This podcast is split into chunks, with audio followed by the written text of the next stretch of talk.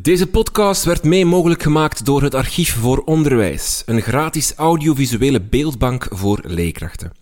Op het Archief voor Onderwijs vind je duizenden lesklare filmpjes en geluidsfragmenten voor jouw lessen. Alle fragmenten worden geselecteerd door en voor leerkrachten op basis van eindtermen en leerplandoelen. En nu dus ook op basis van sleutelcompetenties. Ben je op zoek naar extra lesinspiratie om met de onderwijsvernieuwing aan de slag te gaan? Surf dan naar onderwijs.hetarchief.be slash inspiratie. Daar vind je voor elke sleutelcompetentie tips en fragmenten waarmee je jouw lesmateriaal helemaal kan opfrissen. Leerkrachten leren dagelijks en dagelijks leren ondersteunt hen daarbij. Ze zijn er specifiek voor co-teachers, teamteachers en andere samenwerkende leraren. Of het nu gaat over een inspiratiesessie voor beginnende teamteachers of een verdiepend traject voor een team dat al even samenwerkt. Geef hen een seintje en ze zoeken samen met jou uit hoe ze jou op maat kunnen begeleiden. Tot 1 oktober geven ze schoolteams de kans om een gratis vorming te winnen. Surf naar www.dagelijksleren.be voor alle informatie. Vergeet nooit, alleen gaat het misschien wel sneller, maar samen gaat het zoveel beter. Deze podcast is mede mogelijk gemaakt door Schoolmakers. Schoolmakers is een enthousiast team van een twintigtal onderwijsontwikkelaars. Ze begeleiden jouw schoolteam rond de verschillende thema's. Leren en lesgeven, schoolontwikkeling, schoolleiderschap, verbindend schoolklimaat en digitalisering. Hun aanpak is steeds op maat. Ze houden een intakegesprek en op basis daarvan puzzelen ze een aanbod samen dat zo goed mogelijk inspeelt op de ondersteuningsvraag. Aarzel niet om schoonmakers te contacteren via www.schoonmakers.be.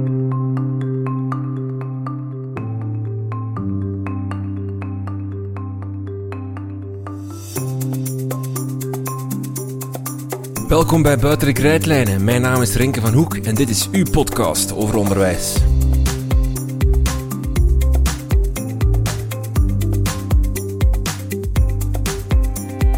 Onze gast vandaag is nog maar net aan een nieuwe job begonnen. Koen Pellerio werd op 1 september de nieuwe afgevaardigd bestuurder van het gemeenschapsonderwijs. Hij volgt Remonda Verdijk op en zal de komende jaren aan het roer staan van het onderwijsnet dat 700 scholen onder zijn hoede heeft. We praten met hem over het complexe onderwijslandschap en welke rol het gemeenschapsonderwijs daarin zal spelen. Ook kijken we naar hoe het onderwijs er in 2030 zal uitzien en stellen we de vraag of een hoofddoek ook in de toekomst verboden zal blijven in een school van het GO. Veel gesprekstof dus met de nieuwe topman van het gemeenschapsonderwijs, Koen Bellerio.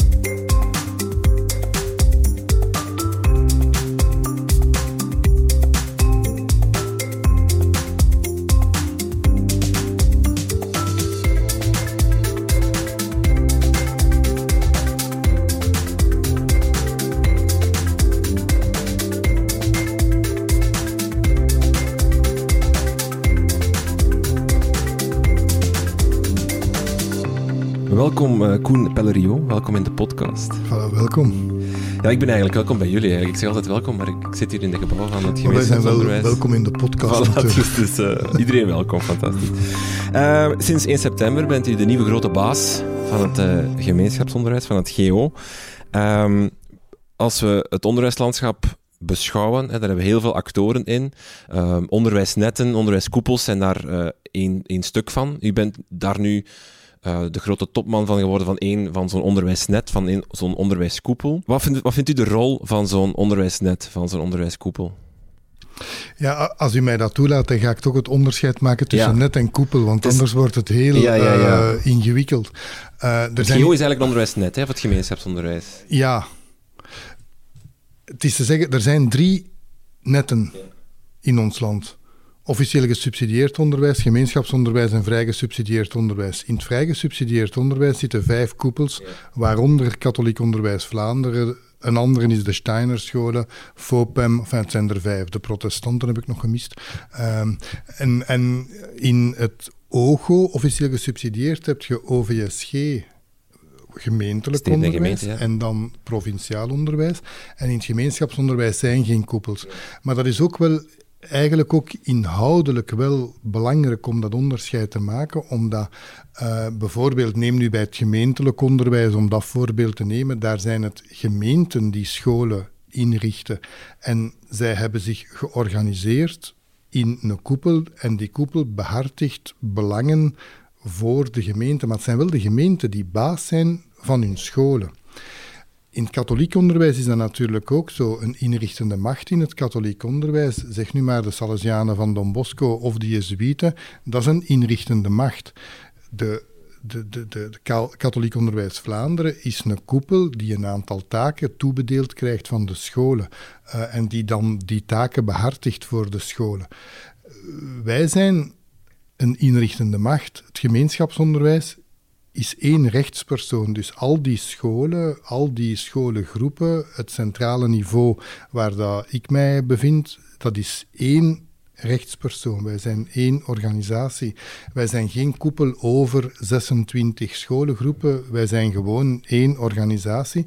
En het is wel zo dat iedereen zijn taken heeft. Wij hebben taken als centraal niveau.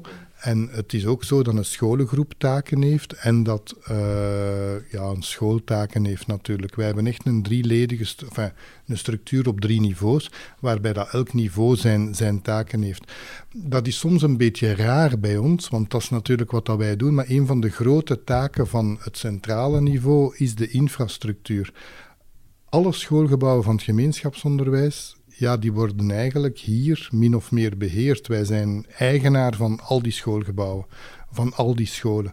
En wij proberen die van hieruit een stuk te beheren. Um, aankopen, verkopen te doen van schoolgebouwen enzovoort. Dus dat is een zeer belangrijke taak. Wat, wij doen ook een aantal dingen die gemeenschappelijk zijn met wat dat koepels doen in het gesubsidieerd onderwijs. Bijvoorbeeld, wij onderhandelen namens de scholen met de minister. Uh, of, of met de overheid wij hebben natuurlijk ook een dienstverlening naar de scholen, wat dat ook in andere koepels zo is. Wij, wij gaan bijvoorbeeld scholen helpen. Bijvoorbeeld een school die niet goed weet hoe dat een bepaald element in personeelstatuut in elkaar steekt, dan gaan wij die wel proberen te helpen van uit te leggen van kijk, zo zit dat in elkaar. Dat centrale gedeelte dan van het gemeenschapsonderwijs, um, wat is jullie functie? Het beheren van gebouwen, maar ook dan vrij sterk pedagogisch opleggen hoe de school werkt? Um, wij zijn verantwoordelijk voor die schoolgebouwen. Dat is een belangrijke. Wij onderhandelen met de overheid, met allerlei overheden. Dat gaat dan bijvoorbeeld ook over. Wij onderhandelen bijvoorbeeld ook met, uh, met OVAM over asbest in onze schoolgebouwen als die er zou zijn. Um, wij onderhandelen ook met andere overheden, met Vlaams energiebedrijven over subsidies. Wij onderhandelen. Daarnaast hebben we natuurlijk de pedagogische begeleidingsdienst. Uh, die pedagogische begeleidingsdienst die is gemeenschappelijk voor alle scholen van het, van het gemeenschapsonderwijs en die ondersteunt al onze scholen. Um, en wij hebben ook één pedagogisch plan voor het geheel van, van onze scholen. Dat hoeft niet hetzelfde te zijn bij andere uh, aanbieders. Het is best mogelijk dat bijvoorbeeld de ene provincie wat andere accenten wilt leggen in het pedagogisch project dan uh, een andere provincie. Dus dat kan zijn dat twee provinciescholen als ze van verschillende provincies zijn aangenomen, uh, dat die wel wat verschillen qua pedagogische aanpak, omdat dat een keuze is van de betreffende inrichtende macht, namelijk die twee verschillende provincieraden. En bij jullie heeft elke school van het gemeenschapsonderwijs, zo'n 700 scholen hebben jullie, als ik correct geïnformeerd ben, hebben eigenlijk allemaal hetzelfde pedagogische plan dat ze volgen. Of Wij hebben binnen het gemeenschapsonderwijs één gemeenschappelijk pedagogisch project. Maar dat komt natuurlijk, het lijkt nu zo dat dat zo top-down opgelegd wordt dat wordt gezamenlijk wel gemaakt. Hè? Maar we hebben voor al onze scholen één gemeenschappelijk pedagogisch project. Want waar zit dan het beleidsvoerend vermogen van de school nog? In hoeverre wordt dat, eh, en ik ga het nu negatief formuleren, door jullie ingeperkt door dat uh, algehele uh, pedagogische project dat jullie hebben? Er is natuurlijk wel verschil, omdat leerkrachtenkorps verschillend is. Maar als u vraagt van, uh, hebben die een ander pedagogisch project? Nee. Hmm. Wij hebben één pedagogisch project voor het geheel van het net. Er zijn natuurlijk wel accentverschillen. Hè. Ik bedoel, dat pedagogisch project is ook niet zo gedetailleerd. Eigenlijk is dat maar drie pagina's. En u vindt dat gewoon op internet eigenlijk. Dus dat is maar drie. Dus natuurlijk, binnen de marges van die drie pagina's, dat dat, dat, dat lang is, ja, kunnen scholen natuurlijk grote accentverschillen leggen, maar ze hebben geen eigen pedagogisch project. Dus het, het, gebeurt soms ook dat, dat gemeenten, uh, dat is, ja, dat, er zijn zo'n aantal verhalen in de pers geweest. Hè. Het gebeurt ook soms dat een gemeente naar ons komt met de vraag van, kun je die school overnemen, want wij hebben niet meer de capaciteit om een school in te richten. Dat gebeurt. Um, in dat soort gevallen gaan die scholen, mits een overgangstermijn, nemen die ons pedagogisch project over. Mhm. Ik ben gewoon zoekende in de, in de. Want er is veel te doen over uh, kwaliteit in onderwijs. En heel vaak wordt daar het beleidsvoerend vermogen van scholen of de, de autonomie van scholen centraal in geplaatst. En scholen moeten weten wat ze aan het doen zijn, moeten zelf voor die kwaliteit zorgen. Leerkrachten moeten dat doen. En ik, ik, ik, um, ik heb dat altijd een beetje botsen gevonden met, met dan een. een centraal geheel, wat nu het katholiek onderwijs is of, of, of jullie als, als GO, uh, dat dan een bepaald project oplegt, omdat dat dan die autonomie of dat beleidsvoerend vermogen toch, toch een beetje inperkt. En dan kan je bijvoorbeeld als school misschien minder goed inspelen op je, op je context of op je realiteit of op je, of op je leerlingpopulatie of op hoe jij het als, als directeur bijvoorbeeld ziet dat het gebeurt. Ja, ik ben daar altijd een beetje ambivalent tegenover geweest, omdat Um, ik, ik, denk dat dat in zekere zin wel mogelijk is hoor. Als je een zeer, zeer grote school hebt, waar dat je dus ook een, een groot lerarenkorps hebt, kan ik mij ook wel inbeelden dat die mensen als groep, ook een aantal mensen, leerkrachten, kunnen vrijstellen om te werken aan zo'n pedagogische visie. Want een pedagogische visie uitbouwen, dat vraagt wel tijd natuurlijk. Hè. Dat, is, dat, is, dat is werken. Hè. Um, ook omdat je dan toch een beetje moet afwegen tegenover wetenschappelijke literatuur. Je moet gaan kijken van wat is nu een goede aanpak, wat is nu een slechte aanpak. En je kunt wel redeneren van ja, die leraren hebben dat wel geleerd in de lerarenopleiding enzovoort. Maar bon, dat vraagt toch een stuk um, alertheid op wetenschappelijke inzichten enzovoort. En ik geloof dat eigenlijk ook wel voor grote scholen of voor grote inrichtende machten, die dat dan meestal samen doen voor een aantal scholen. Ik heb het wat moeilijker om zo te, te geloven dat een relatief kleine school, veronderstelt nu een, een, basisschool, we gaan nog niet overdrijven in het argument, maar een basisschool met een twee-klassenstructuur, tien leerjaren, ja, dat zijn twintig klassen. Hè. Um, ja, daar zult je dan 24, 25 leerkrachten voor hebben. Ja, ik vind dat toch een relatief kleine groep om eigenlijk zoiets helemaal zelf te gaan ontwikkelen. Um, waarbij dat ik tegelijkertijd zeg van kijk, ons pedagogisch project is een pedagogisch project waar dat wij fier op zijn en dat we gemeenschappelijk wel gemaakt hebben. Daar zit ook wel wat marge op. Scholen kunnen daar wel een stuk vrijheid in hebben. Wij zien ook grote verschillen tussen scholen, die ook dikwijls te maken hebben met bijvoorbeeld hun instroom van leerlingen en dat soort dingen. Dus daar is wel verschil tussen scholen. Maar ik denk eigenlijk dat dat voor een school heel, heel zwaar is, zeker als het een relatief kleine school is, om te geloven dat zij zelf een pedagogisch project of een leerplan kunnen maken. Dat is zo'n beetje de fictie in de, in de onderwijsregelgeving, dat een school haar eigen leerplan indient bij de administratie. Dat staat zo in de regelgeving. We zien natuurlijk wel op het terrein dat geen enkel school dat doet, van geen enkel net. Um, dus ja, tenzij ja, een paar heel, heel kleine uitzonderingen. Uh, de labschool bijvoorbeeld heeft dat wel gedaan. Uh, maar bon, dat is heel, heel klein, uh, dat aantal uitzonderingen dat er zijn. Hè. dus niemand doet dat omdat dat gewoon een te omvangrijk werk is. Dus dat idee van je moet een gigantisch. Ik denk ook wel dat scholen een beleidsvoerend vermogen moeten hebben. En we zien ook wel dat het scholen zijn die een beleidsvoerend vermogen hebben, die goed zijn. Maar dat beleidsvoerend vermogen valt volgens mij niet samen met het maken van een eigen pedagogisch project en een eigen leerplan. Ik vind dat een te omvangrijke taak voor een mhm. relatief kleine groep. En krijg je dan geen eenheidsworst? Als je dat totaal zou doortrekken en elk mogelijk pedagogisch aspect gaan proberen te regelen vanuit een soort centrale administratie, ja, neem ik aan. Maar ja, dat is in de praktijk niet zo. Hè. Uh, allee, wij hebben ook veel, veel, veel te weinig mensen ja, ja, uh, op de centraal diensten, om, zelfs mocht dat de ambitie zijn om dat te doen. Dat gaat niet gewoon. Maar het is wel zo, het is een soort gradueel iets. Hè. Het is wel zo dat wij een gemeenschappelijk leerplan hebben. En, enfin, leerplan, leerplan per richting natuurlijk. Hè, maar dus dat wij gemeenschappelijke leerplannen hebben, moet ik dan zeggen, uh, aan de ene kant. En dat wij natuurlijk ook een gemeenschappelijk pedagogisch project hebben.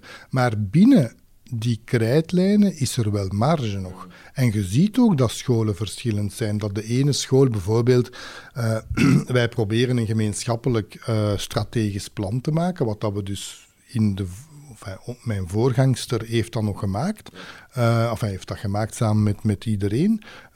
Maar dus dat bestaat nu. Je ziet wel dat de ene school veel dichter bij de realisatie van dat plan staat dan de andere school. Dus je ziet heel groot verschil tussen die scholen.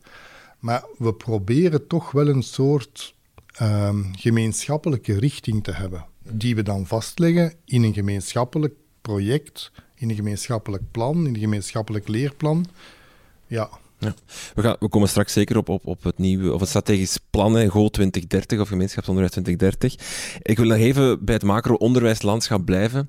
Um, als, als leek of zo denk ik dat dat wel een heel dat je het een complex landschap mag noemen. Je hebt, netten, koepels, eh, vakbonden. Zeker als je eh, bepaalde debatten ziet gebeuren rond bepaalde thema's, dan zie je daar opeens heel veel actoren in zitten ik, ik, zie so, ik denk soms altijd komt er een cartoon in mijn hoofd, die ik zelf bedacht heb, dus het zal niet zo'n heel goede cartoon zijn, waarin dat, dat je een, een directiekamer hebt in een school, waarin de, de directeur staat met zijn leerkrachten aan het bespreken. Maar ze kunnen elkaar niet verstaan, want rond die kamer staan allemaal mensen, uh, uh, topmannen van, van koepels, netten, ministers, vakbond, die te luid aan het roepen zijn tegen elkaar in hoeverre gaat u akkoord met dat beeld dat ik hier, hier schets? En, en of, of hoe, hoe, kijkt u naar dat onderwijslandschap? Ik kan zelfs mij inbeelden dat dat beeld er soms ook in de realiteit is. Ik denk ook dat wat dat voor mij een grote verandering was als ik naar het gemeenschapsonderwijs gekomen ben. Ik kwam dus van het departementonderwijs, dus echt uit de, uit de administratie, ben ik naar het gemeenschapsonderwijs gekomen. Wat dat wel een verandering was, dat is dat je toch dichter bij de scholen staat. En dat je iets dichter, hè, iets dichter, hè, want ja, bedoel, het is niet dat ik in leraarskamers zit, hè, um, maar dus je zit er iets dichterbij en je merkt dan wel van, ah ja, oké, in de praktijk gebeurt dat zo en zo. Ik denk ook wel dat het voor de medewerkers hier in de centraal diensten belangrijk is om naar de scholen te gaan.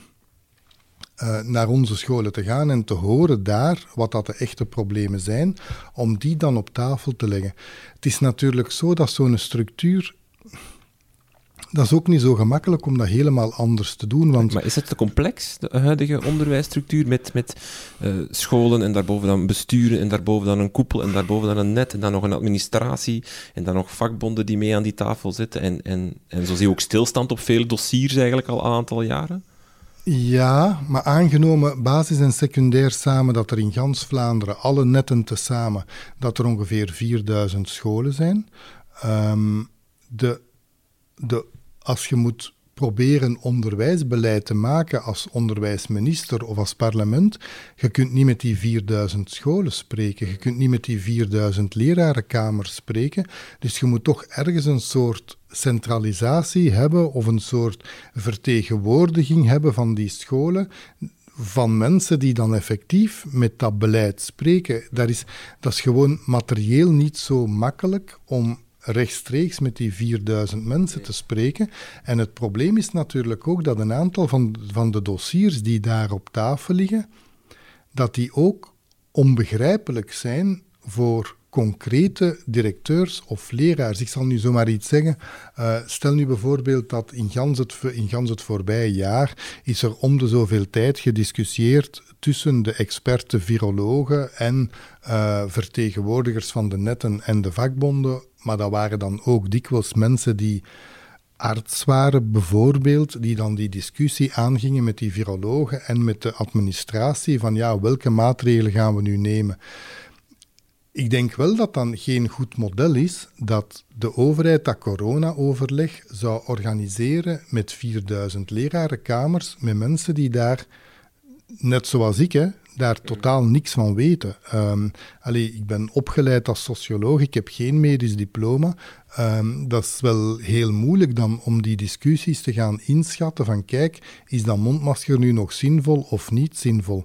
Daarom hebben alle netten, wij ook, hebben wij de mensen van de CLB's die dikwijls opgeleid waren tot arts, meegenomen naar dat soort overleg, omdat die met kennis van zaken daarover kunnen discussiëren.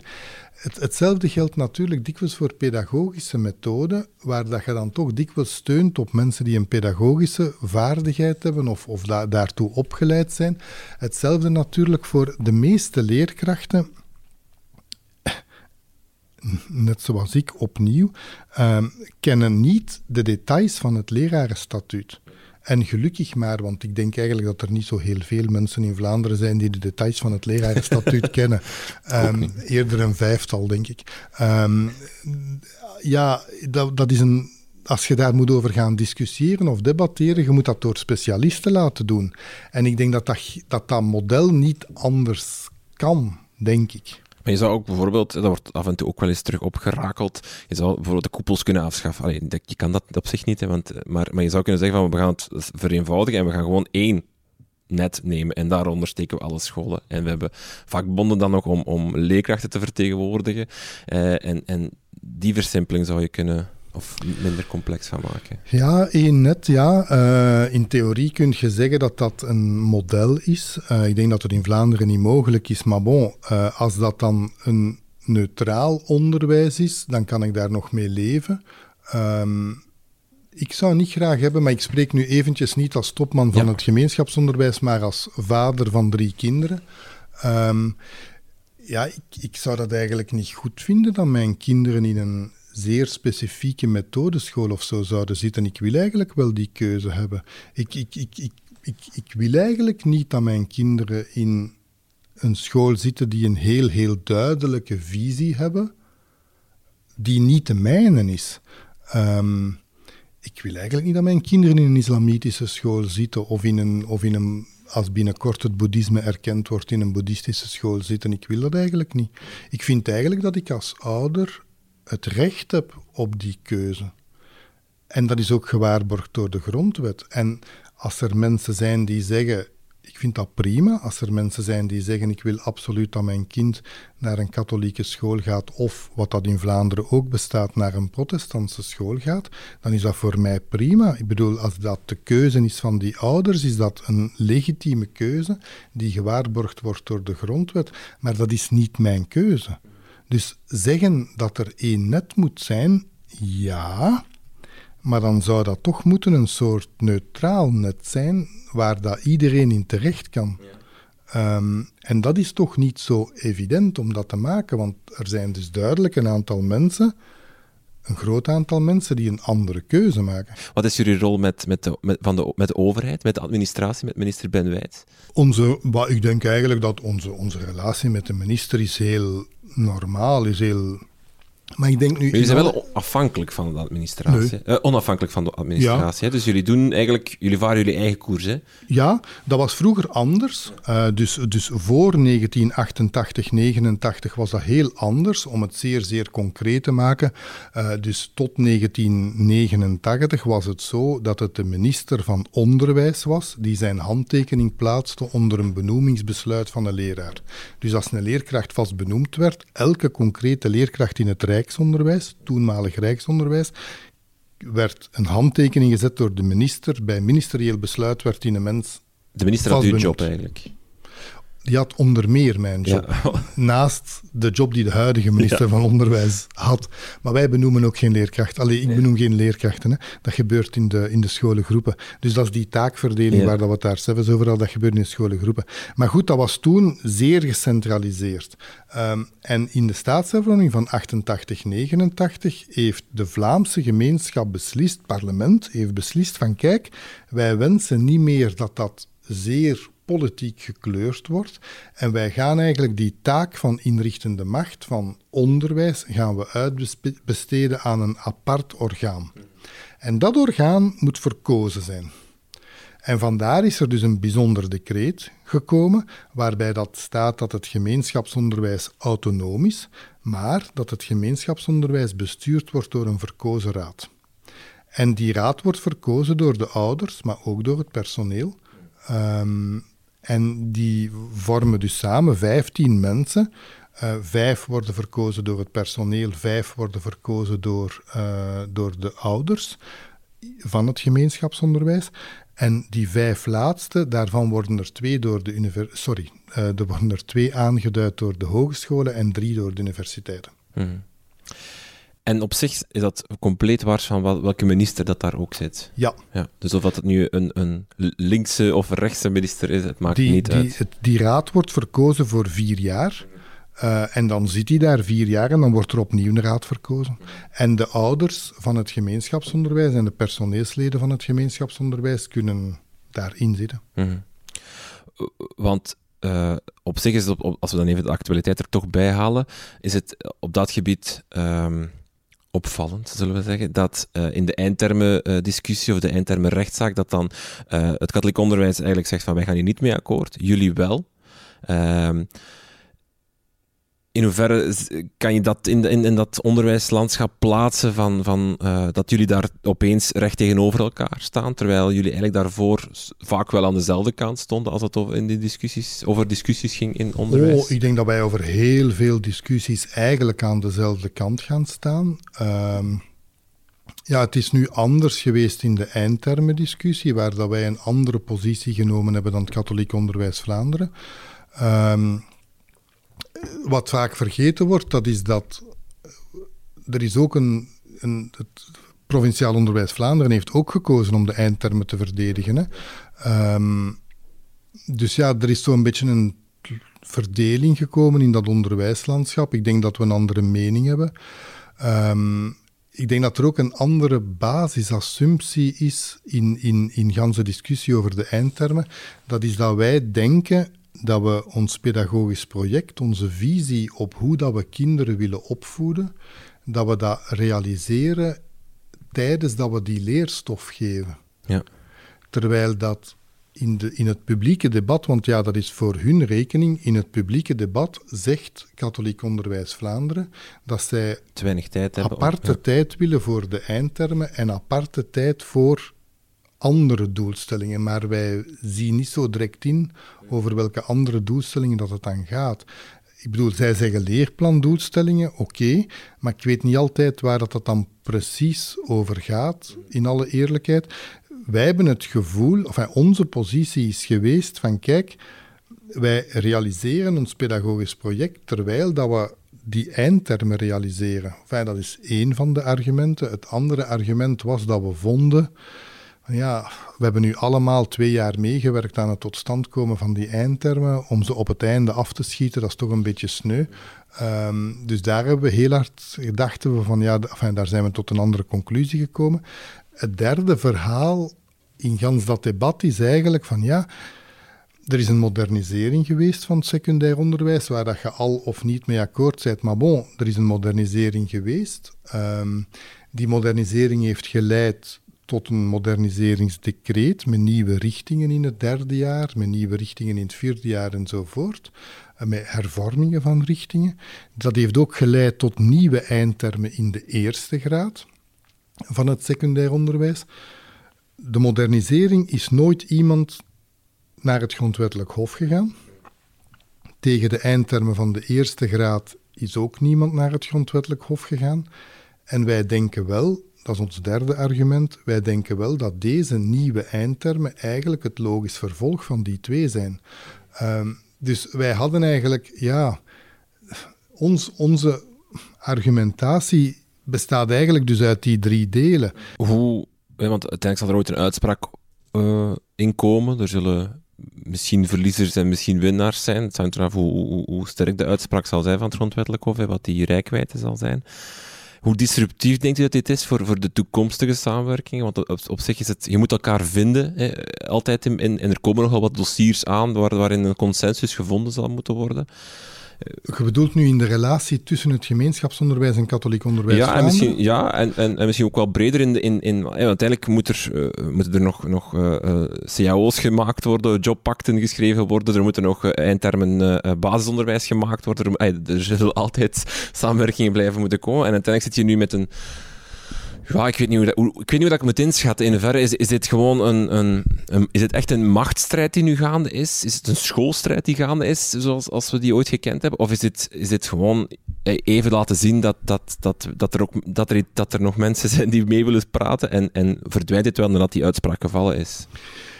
Ik, ik, heb nooit het, ik heb nooit een soort historische vergelijking gezien met de schoolstrijd. Ik vind ook niet dat dit een schoolstrijd is. Um, omdat als we dan de tweede schoolstrijd, de eerste schoolstrijd laat ik nu even voor wat dat is, maar als we nu de tweede schoolstrijd vernemen van 1950 tot 1958, ehm, ja, wat dat daar heel essentieel was, dat was dat er politieke partijen tegenover elkaar stonden. Uh, er was aan de ene kant de Liberalen en de Socialistische Partij, aan de andere kant de Katholieke Partij, die stonden tegenover elkaar.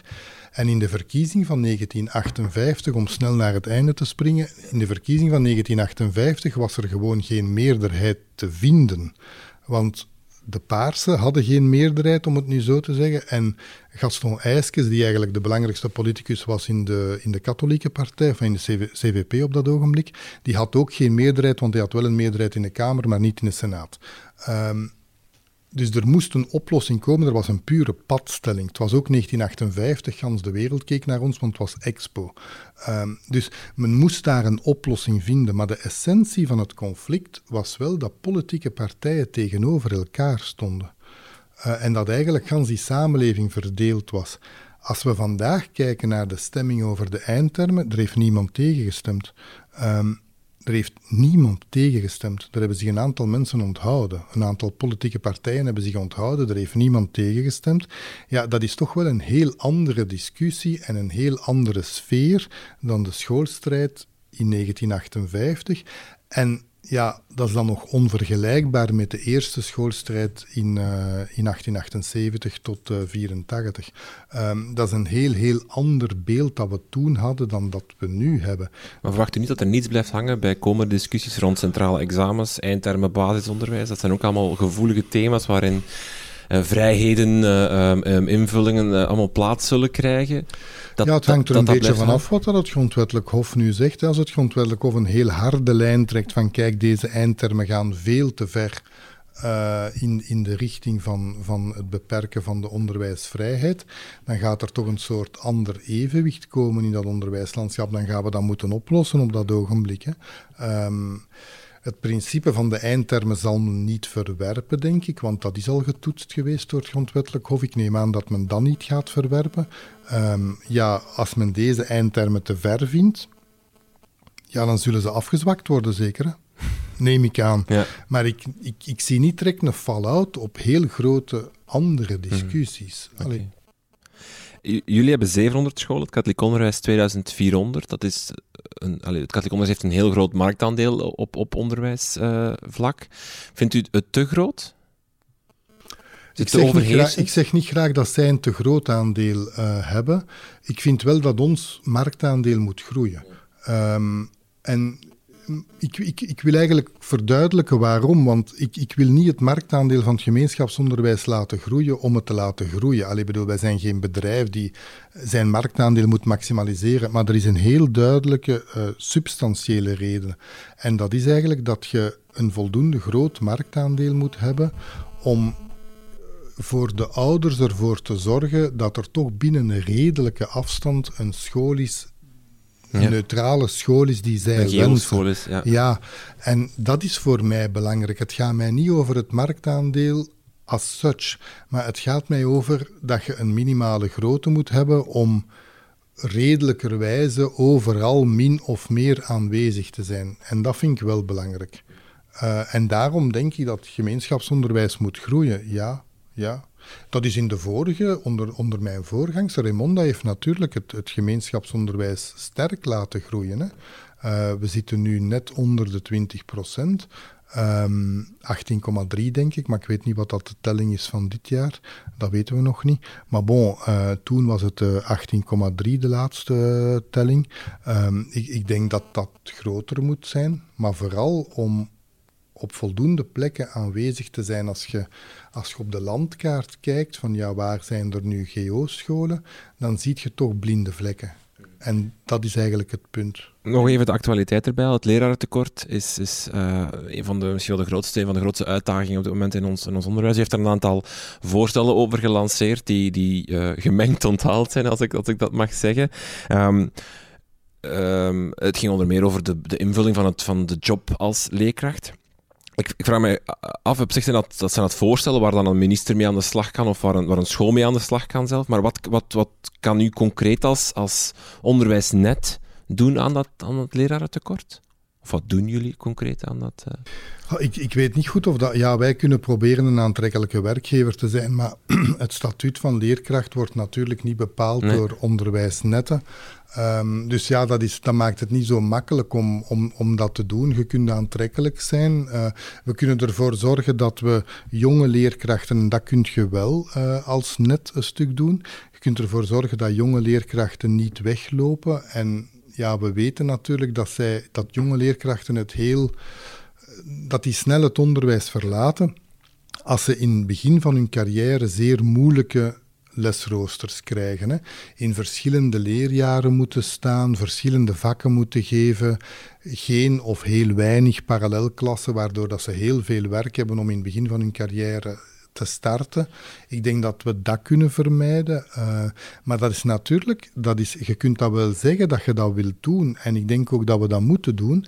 Maar dat is natuurlijk niet zo evident. Hè? Want dat betekent natuurlijk ook dat leerkrachten die al heel lang in die school werken en die ja, doorheen de loop van hun carrière een gunstige uurrooster gekregen hebben, dat je tegen die mensen moet zeggen van ja, je gaat toch moeten de vrijdag het laatste uur lesgeven. En ja, we weten dat je liefst al je lesvrije uren verzamelt op bepaalde dagen, maar we vrezen toch dat je vijf dagen per week gaat moeten komen naar de school, want je hebt elke dag wel ergens in de uurrooster een les die je moet geven. Dat, het gaat over dat soort moeilijke discussies in, in leerkrachtenteams die je dan moet oplossen om die jonge leerkrachten die je wilt houden, die je wilt aantrekken, toch ook de mogelijkheid te geven om te blijven. Ik bedoel, jonge mensen die pas afgestudeerd zijn, eventjes over het basisonderwijs, jonge mensen die pas afgestudeerd zijn, ja, die willen niet 17 24ste van hun bruto loon. Terwijl dat dan natuurlijk de realiteit is. Als die geen volledige uurrooster krijgen, dan ja, dan hebben die 1724 of 1924 of wat dan ook. Maar die mensen zitten daar niet op te wachten. Die willen graag voltijds werken, want die willen ook met hun leven beginnen. Misschien binnen afzienbare tijd uh, een, een, huis kopen, whatever. Um, dus dus dat, dat, daarover gaat het op de korte termijn, denk ik. Een aantal maatregelen hebben daaraan geholpen. Bijvoorbeeld de lerarenpools voor, voor, leerkrachten die ziek zijn, de vervangingspools, hebben daar een stuk aan geholpen. Maar dat lost dus duidelijk het probleem eigenlijk niet op. Mensen lopen weg omdat ze moeilijke uurroosters krijgen en omdat onderwijs niet de meest aantrekkelijke werkgever is. Hè. Dus er is ook een stuk wat dat aan het statuut moet verbeteren.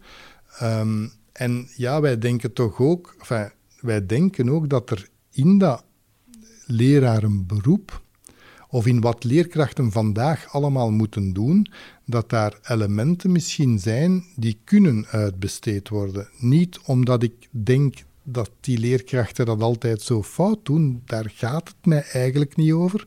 Het gaat erover dat je toch moet proberen om misschien stukken weg te kunnen knippen uit dat takenpakket, zodanig dat ze een stuk vrijgesteld worden en dat je bepaalde dingen kunt laten doen door andere mensen. Ik heb op een bepaald ogenblik gezegd, omdat ik aan het zoeken was naar welke taken kun je eventueel uitbesteden. Ik heb op een bepaald ogenblik gezegd van ja, misschien kun je toch beginnen denken aan die examens. Aan, aan gans het verhaal van die examens die dan veel werk zijn om ze op te stellen, ten eerste. En ten tweede ook veel werk zijn om te verbeteren. En ja, is het absoluut, absoluut noodzakelijk dat het de leerkracht in kwestie die dat examen opstelt en die dat verbetert, Ook wetende dat het leerplan bij ons, het gemeenschapsonderwijs, natuurlijk over een hele reeks scholen hetzelfde leerplan is. En moet dan dat examen door al die leerkrachten apart een ander examen opgesteld worden? Of kun je daar een stukje samen doen, zodanig dat het werk ook wat verdeeld kan worden? En kun je op langere termijn redeneren van ja, misschien moeten we dat examen door mensen laten maken die niet noodzakelijk lesgeven, omdat je dan die leerkrachten ontlast van dat werkje. Ehm, hetzelfde heeft, maar dat was een, een, een, ander voorbeeld, maar dat zijn ook vragen die je kunt stellen. Ehm, je ziet gewoon dat als je die, in gans die coronacrisis ziet je dat het maken van dat digitaal materiaal extreem veel werk is. Ehm, als je een, ik, ik, ik gaf zelf nog les in de lerarenopleiding van de VUB. Als ik zo een filmpje moest maken voor aan de studenten te geven, wat dat dan twee uur duurde, een les van twee uur. Ik was daar eigenlijk meer dan een zaterdag mee bezig. Dus eigenlijk was dat minstens maal vier, maal vijf in tijd. En dan vonden mijn studenten dat pokken saai. En ik denk ook dat ze een stuk gelijk hadden, omdat je dat niet kunt gewoon. Allee, dat is zoveel werk om dat te maken, dat digitaal materiaal. Dat is gewoon veel meer werk dan een uitgeschreven cursus. En ik geloof dat leerkrachten een uitgeschreven cursus van hun vak kunnen maken. Ik, ik denk dat dat klopt, ik denk dat dat kan. Maar dat heel digitaal verhaal, of dat individuele leerkrachten dat elk voor zichzelf gaan kunnen maken, daar twijfel ik heel hard aan. En de vraag is, moet je dat niet samen doen?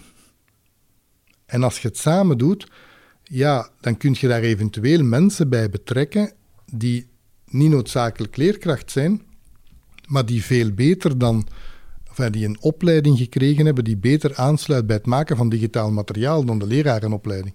Dat was toen ganse discussie. Ik denk nog altijd dat we dat moeten doen. Ook omdat we ons strategisch plan willen realiseren. En in dat strategisch plan denken wij wel dat het hybride leren en het werken waar dat leerlingen uh, echt ja, zelf met digitaal materiaal aan de slag kan, kunnen gaan, dat dat daar een plaats in heeft. Maar dan moet dat materiaal er natuurlijk wel zijn. Uh, en om, het platform is niet zo moeilijk. Hè. Ik bedoel, platformen, Smart School, Google Classroom, platformen is geen probleem. Het probleem is de content. Um, en ja, wie, wie gaat die content maken? Ik bedoel, eigenlijk wil ik niet dat we dat helemaal aan de markt laten. Omdat als we dat helemaal aan de markt laten, dan zitten we met het probleem van de invulboekjes die een verdienmodel van wetenschappelijke uitgevers zijn. Oké. En zit je aan de andere kant met een geweldige standaardisering. Want je kunt wel zeggen dat een, een digitale rondleiding door de piramides of door Pompeii, of dat je dat op wereldschaal kunt maken, dat kan best zijn. Maar stukken van ons leerplan zijn wel de eigenheid van het gemeenschapsonderwijs en dat kun je niet invullen met materiaal dat je op een wereldmarkt koopt het, uh, het pedagogisch project of jullie strategisch plan voor, uh, voor 2030, dat is eigenlijk een beetje de datum die erop geplakt is. Tegen dan zou iedereen, elke school er moeten zijn? Is dat het... Uh... Ja, dat is de bedoeling. ja. Allee, ja, dat is de bedoeling. Is, het is misschien moet ik meer zien als hoe dat jullie onderwijs zien in 2030 over acht, negen jaar, ja. hoe dat het onderwijs van de toekomst er, er, in het gemeenschapsonderwijs moet uitzien? Ja, eigenlijk, eigenlijk proberen wij wel, uh, dat, is een, dat, dat, dat is een beetje gefaseerd. Hè. Dus het plan is gemaakt, dat is eigenlijk ook al een tijdje klaar. Vorig ehm, jaar ja. voorgesteld, als ik juist ben. Ja. ja, maar eigenlijk bestond het al wel langer. En eigenlijk waar is het ook al... Het is eigenlijk ook al wel gebaseerd op een aantal scholen die al wel met bepaalde dingen bezig waren. Maar bon, het plan is er. Nu zijn er scholen die daarmee verder zijn of minder ver zijn, absoluut. Um, en, en dan uh, gaan we kijken, gaan we evalueren van wat lijkt te werken, wat lijkt niet te werken. En de dingen die werken, gaan we natuurlijk proberen te veralgemenen in het, in het net, absoluut.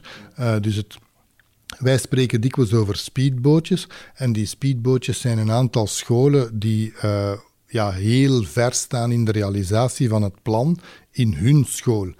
Maar we hebben die natuurlijk absoluut nodig, omdat we die gebruiken om te kijken van, uh, van ja, werkt het nu of werkt het nu niet? Want dat is voor ons wel een hele belangrijke. Uh, en in dat strategisch plan zitten eigenlijk, ja, het, het, de, het, de kerngedachte van het strategisch plan is volgens mij gepersonaliseerd samen leren. Ja. Maar dat, die, ik denk dat die drie woorden belangrijk zijn. Gepersonaliseerd duidt natuurlijk op een soort doelgerichte differentiatie, waarbij dat we effectief zeggen van ja, het ene kind is het andere niet. Um, en, en kinderen hebben elk eigen noden en die moeten toch een stuk kunnen gerealiseerd of ingevuld worden in dat onderwijs. Je moet dus doelgericht differentiëren. Dat is het gepersonaliseerde. Um, het, het samen wijst toch ook op het collectieve. Hè? dat verwijst toch ook als je dat zou vertalen naar pedagogische methodes, dat verwijst toch op klassikale instructie. Of op zijn minst naar groepsinstructie. Hè? Dus, het, het, het, dus dat is ook een element ervan. Het is dus gepersonaliseerd, maar wel samen leren. Hè? In de, in de media um, coverage rond toen je het voorstelde, een jaar geleden, als ik daarover dan las de artikels, vond ik wel dat er um, zeer in extreme werd gesproken. Hè. Woorden als uh, geen leerboeken, maar uh, enkel nog een laptop voor een leerling. Uh, uh, een traject op maat voor elke leerling. Hè. Um, evaluatie aan de hand van doelstelling en geen klassiek puntensysteem meer. Moet ik het zo letterlijk nemen dat elke school in het gemeenschapsonderwijs in 2030 die, de, het, het uiterste van het continuum zal pakken? Of is daar, is daar ruimte toe? Nee, daar gaat ruimte en evolutie zijn. En ik zeg het, de een school is echt de andere school niet. maar het, plan verwijst wel naar het, het, het, aanwezig zijn, als je het vertaalt in pedagogische methodes, naar het aanwezig zijn van zowel klassikale instructie, wat dat een belangrijk middel zal zijn, um, en wat dat we ook zullen blijven gebruiken. We denken soms, als dat nu in sommige scholen weet ik veel, 95% is klassikale instructie, vinden we dat wel veel. Dus we denken dat er ook tijd moet zijn voor individuele coaching en dat dus leerlingen ook wel recht hebben op een stuk individuele coaching. We denken ook dat er plaats moet zijn voor dat hybride leren, dus die, die, dat digitale moet een plaats krijgen. Um, en we denken ook wel dat dat digitale bedoelen wij niet noodzakelijk afstandsonderwijs mee. Ik denk dat afstandsonderwijs mogelijk moet zijn, maar je ziet toch in gans die coronacrisis dat die kinderen, jongeren, naar school willen komen. Hè. Um, maar we denken wel dat er kan individueel gewerkt worden in scholen door leerlingen.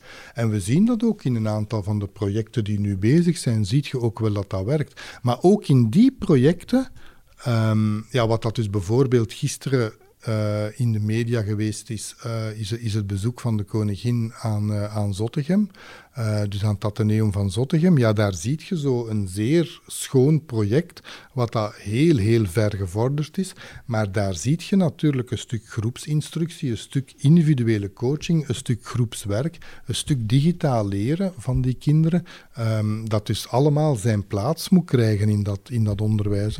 Want dat gepersonaliseerd leren, dat botst ook wel op veel kritiek. Sommige experten zeggen dat dat eigenlijk niet goed is voor kinderen die net uh, uit een, een kansarm gezin komen of lage sociaal-economische situatie hebben, hè, dat dat wel ook risicovol inhoudt, dat je dan, ja, als je te veel op dat op individuele, individuele spoor gaat zetten, dat je daar dan geen profijt uithaalt eigenlijk? Wat dat een aantal van de experten zeggen, en daarin heeft u gelijk, dat is ook effectief zo, dat is dat je die groepsinstructie nodig hebt om twee heel verschillende redenen. Dat is ten eerste, je hebt instructie nodig, want kinderen worden niet geboren met kennis van de stelling van Pythagoras. Dus je moet ze wel op een bepaald ogenblik de stelling van Pythagoras wel degelijk uitleggen. En als je die moet uitleggen, dat is weet ik veel, 80, 90 procent eenrichtingsverkeer. Het is een expert in dat vak, in, in het voorbeeld een wiskundeleraar, die die stelling uitlegt. Dus dat is eenrichtingsverkeer. Uh, alleen zeggen we, dat je je onderwijsproces niet zo kunt opbouwen dat je 100% inrichtingscommunicatie hebt. Dat is ook niet het punt. Maar dus het idee dat je die klassikale instructie nodig hebt, is enerzijds instructie, anderzijds het klassikale aspect. En dat is een heel belangrijk aspect, denk ik, dat men heel vaak onderschat. Maar dus de experten waar dat u naar verwijst, die wijzen daarop.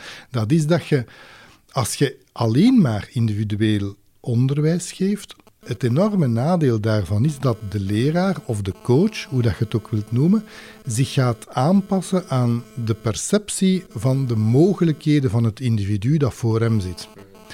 En we weten dat je een gigantische ongelijkheid creëert in die percepties. Mensen denken dat sommige leerlingen minder goed mee kunnen dan anderen. Bijvoorbeeld, leerlingen die wat introverter zijn, krijgen dikwijls het, het stempel dat ze minder goed mee kunnen dan extraverte leerlingen. Terwijl dat intelligentie, dat weten we uit massa's psychometrisch onderzoek, niet te maken heeft met introvert-extravert. Om nu dat voorbeeld te geven. Maar dus men gaat bepaalde leerlingen minder stof aanbieden dan anderen als je alleen maar individueel lesgeeft. En het ganse punt van klassikaal lesgeven is natuurlijk dat je een soort setting the bar doet. Je, je zet een bepaalde norm en al die kinderen die daarin zitten, die weten, ah ja, dat is eigenlijk de norm.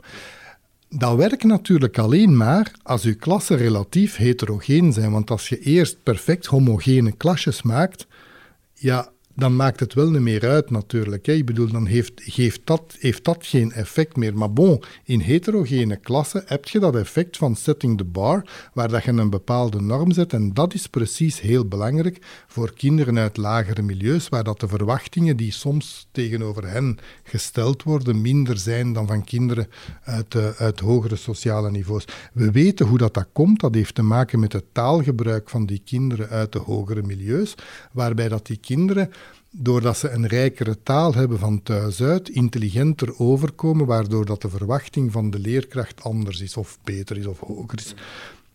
Dus we weten dat die mechanismes werken, dus, maar je moet dat klassikaal onderwijs absoluut houden om precies dat soort mechanismes te vermijden.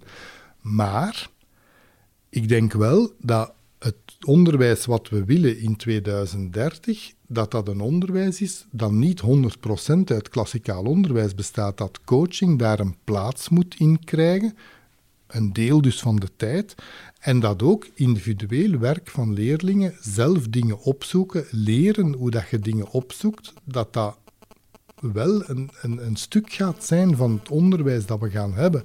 En ook dat is toch een beetje verklaarbaar. Je kunt toch moeilijk in onderwijs zeggen van ja, um, dat je voorbij gaat aan de trend dat leerlingen, iedereen onwaarschijnlijk veel kan opzoeken via het internet. Om daar helemaal aan voorbij te gaan, dat lijkt mij toch raar. Maar dan moeten we ze toch leren hoe dat je dingen moet opzoeken. Ik, ik weet, en ik ben het ermee eens, dat je bepaalde kennis gewoon in je hoofd moet hebben. Um, en omdat je als je bepaalde feiten niet in je hoofd hebt, kun je niet nadenken over iets. Dus je moet iets weten over de feiten van de schoolstrijd, om nu het voorbeeld van daar straks te nemen.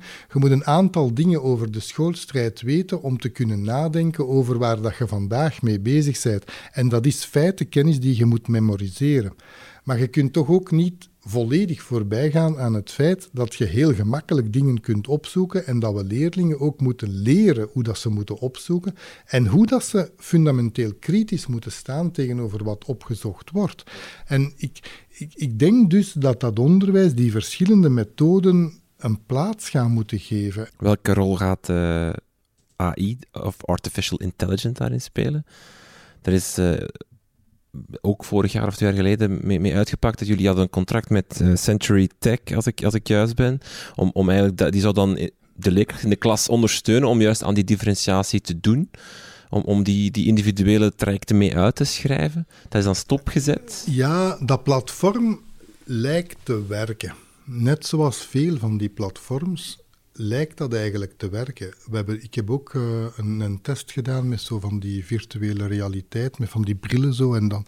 En die platformen lijken eigenlijk te werken. En ik denk ook dat die AI-platformen, die, dat, uh, dat, dat dat ook wel gewerkt of werkt. Maar ons groot probleem is content. En dat was ook het probleem in dat verhaal met die AI. Dat is van, je kunt wel begrijpen dat je een platform kunt maken dat vrij uh, goed rekenoefeningen of wiskundeoefeningen aanpast aan het niveau van de leerling die de oefeningen aan het maken is op die computer. Dat gaat.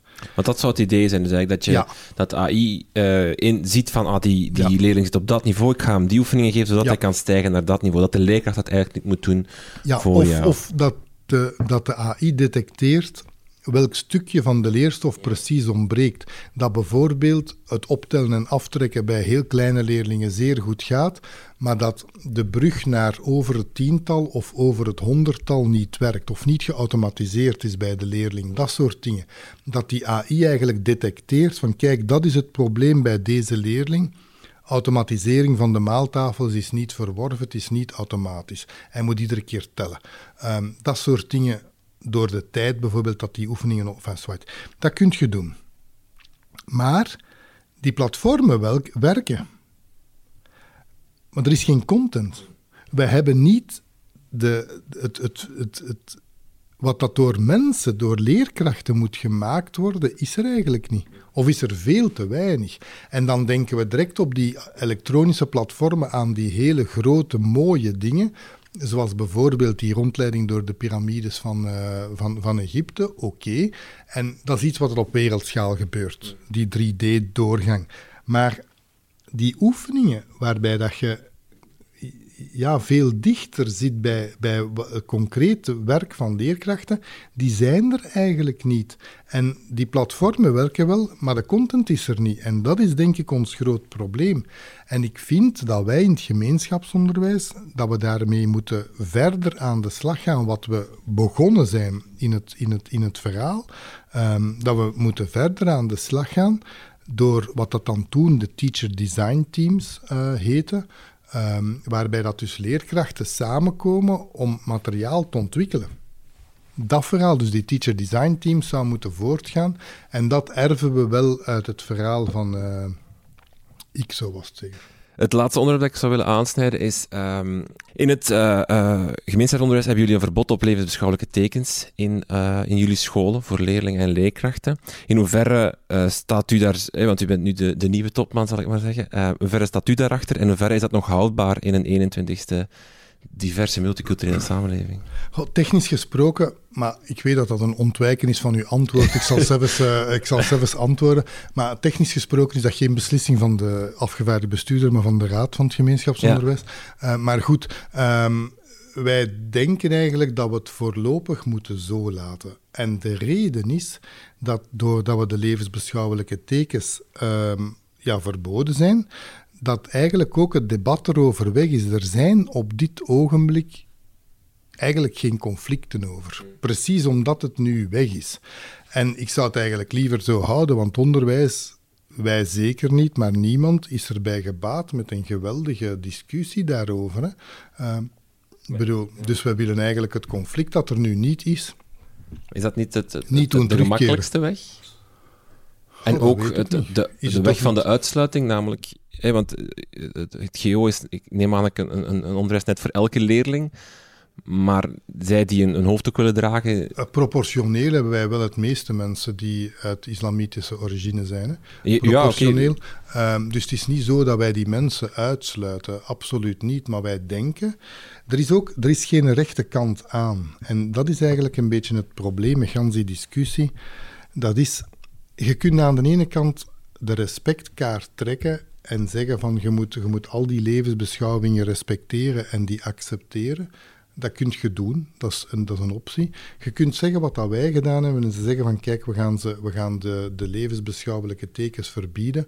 Anderen verbieden dan hoofdtekstels, wat dat ja, natuurlijk, in Calvin natuurlijk een beetje op hetzelfde neerkomt, maar goed. Maar Lieve uh, Boeven bijvoorbeeld heeft wel gezegd, eigenlijk mag dat, zou dat moeten thuis horen in elke school hij, wil de scholen niet opleggen, dus hij kiest ook wel voor de gemakkelijkste weg natuurlijk. Maar hij, heeft wel openlijk in de, in de, in de media gezegd van uh, hoofddoekenverbod of een verbod op levensbeschouwelijke tekens is eigenlijk niet van deze tijd en zo. Niet, is op zich welkom in, in een katholieke school. Wij denken echt dat je aan de ene kant kun je de positie nemen van we laten alles toe, aan de andere kant kun je de positie nemen van we, we vermijden of we, we verbieden die, die levensbeschouwelijke tekens, waar dat ik een beetje ambetant. De reden waarom dat de Raad deze positie genomen heeft, is eigenlijk vooral omdat er een grondwettelijke plicht op neutraliteit is in het gemeenschapsonderwijs. Die is er gewoon.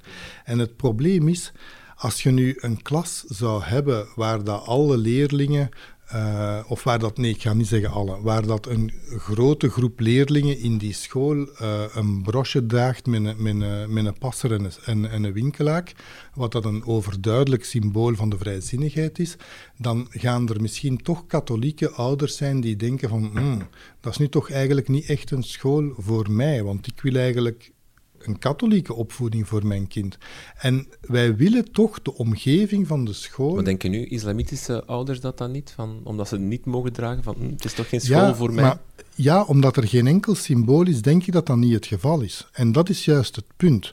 Want we zien ook dat er geen conflict is. Als je een grote meerderheid hebt van een bepaald symbool dat overwegend aanwezig is in de school, dan creëert je wel het probleem dat andere ouders zich misschien meer welkom voelen. En wij hebben een grondwettelijke plicht tot neutraliteit en proberen die op deze manier in te vullen. Kunt je de andere positie verdedigen en zeggen van ja, ik denk het wel. Ik denk dat je voor de twee posities argumenten kunt hebben, anders zou het ook niet zo'n moeilijke discussie zijn. Maar ik denk dat er voor de twee posities iets te zeggen valt en dat er ook iets te zeggen valt voor het argument van kijk, als een bepaalde levensbeschouwing dominant is in een klas, bijvoorbeeld iedereen, nee, 80% draagt een, uh, een, een winkelaak en een passer, uh, dat dan mensen echt het gevoel kunnen hebben van kijk, dit is niet voor ons. En dat is wat dat ons als gemeenschapsonderwijs wel verboden is eigenlijk. Maar is dat, is dat want dat, je kan neutraliteit op twee manieren invullen. Je kan proberen om um, niets te doen en dus neutraal, op dat moment neutraal zijn. Hè, wat jullie doen, een verbod. Hè, dus op die manier neutraal te zijn. Of je zou ook uh, neutraal kunnen zijn door alles toe te laten. Want dan maak je ook geen keuze voor iets of tegen iets. Dat je op die manier neutraal Is dat in de praktijk zo als 80% een bepaald symbool draagt? Dan is dat toch niet zo? Maar waarom zou er 80% overheersing zijn van een bepaald symbool? Dat was toch zo? Voordat het verbod er gekomen is? Ja, maar, maar dat, dat, is dan in, dat heeft op zich toch niets met jullie keuze te maken. Heeft dat te maken met de samenleving rond die school of met de, met de context? het was toch zo eigenlijk? Ja, maar het, het, het, hoofdverbod is gekomen omdat er een problematiek was in Antwerpen. Uh, nee, dat is niet, niet alleen in Antwerpen. Oké, in Antwerpen en in Brussel. En de Raad van State heeft toen, toen Sorry, gezegd... Er is in Brussel nooit een probleem geweest. Er is al eeuwen een verbod in Brussel. Maar de Raad van State heeft toen gezegd van op zich zou proportioneel geweest zijn dat er een verbod kwam in de scholen waar er echt een problematiek was, waar er, eh, en niet een algemeen verbod.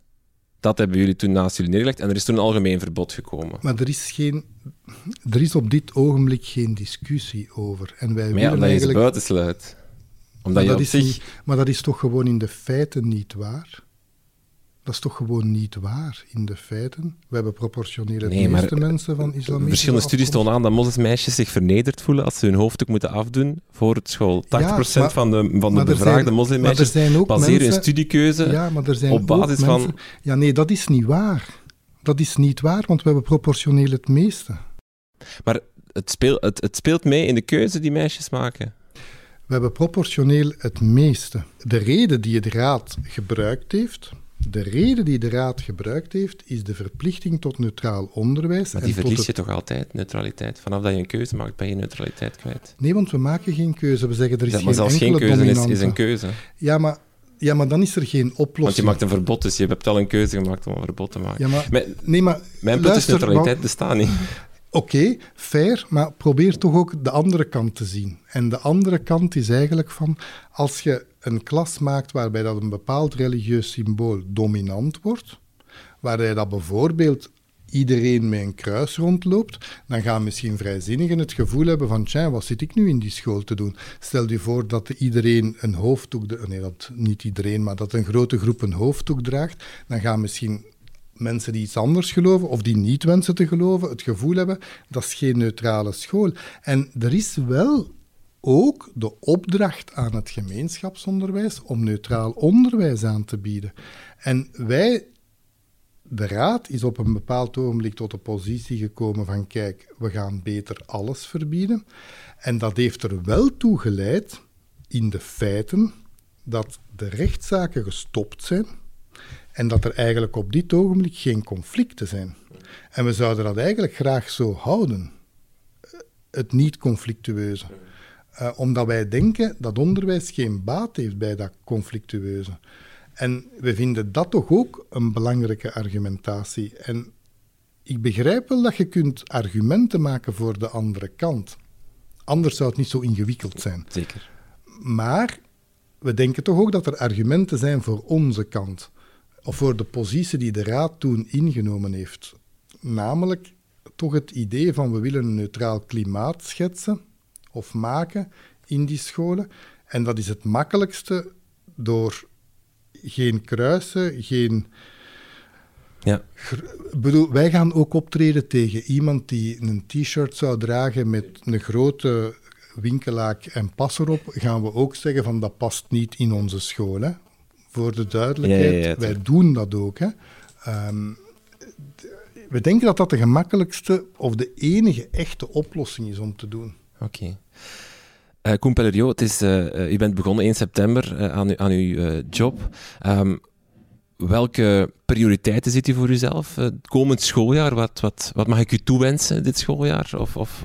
Oh, dit schooljaar, als we het op die korte tijd nemen, of... een zo normaal mogelijk schooljaar. ja. Allee, dat is, nee, dat is, dat is echt waar. Het, het, het, de prioriteit voor dit schooljaar is zo normaal mogelijk. En voor de rest denkt u richting die 2030? Is dat de, de weg die je nu... Er zijn wat tussenstapjes. maar is dat wel het, het, het, het, waar, waar, waar, waar je nu strategisch naar, naartoe werkt? Allee, ja, natuurlijk. En, en natuurlijk... Met tussenstappen natuurlijk. Ja, ja. want bijvoorbeeld uh, wat dat er gaat gebeuren, dat weten we natuurlijk dat dat gaat gebeuren. Er komen die Vlaamse toetsen. Um, en, en ja, die Vlaamse toetsen gaan natuurlijk ook een indicatie geven van wat lijkt te werken, wat lijkt niet te werken, zodanig dat we vandaar ook een stuk kunnen veralgemenen of bijsturen hè, in termen van een strategisch ja, plan. Absoluut. Ja. Oké, okay. Koen Pellerio, heel veel dank voor dit gesprek. Graag gedaan.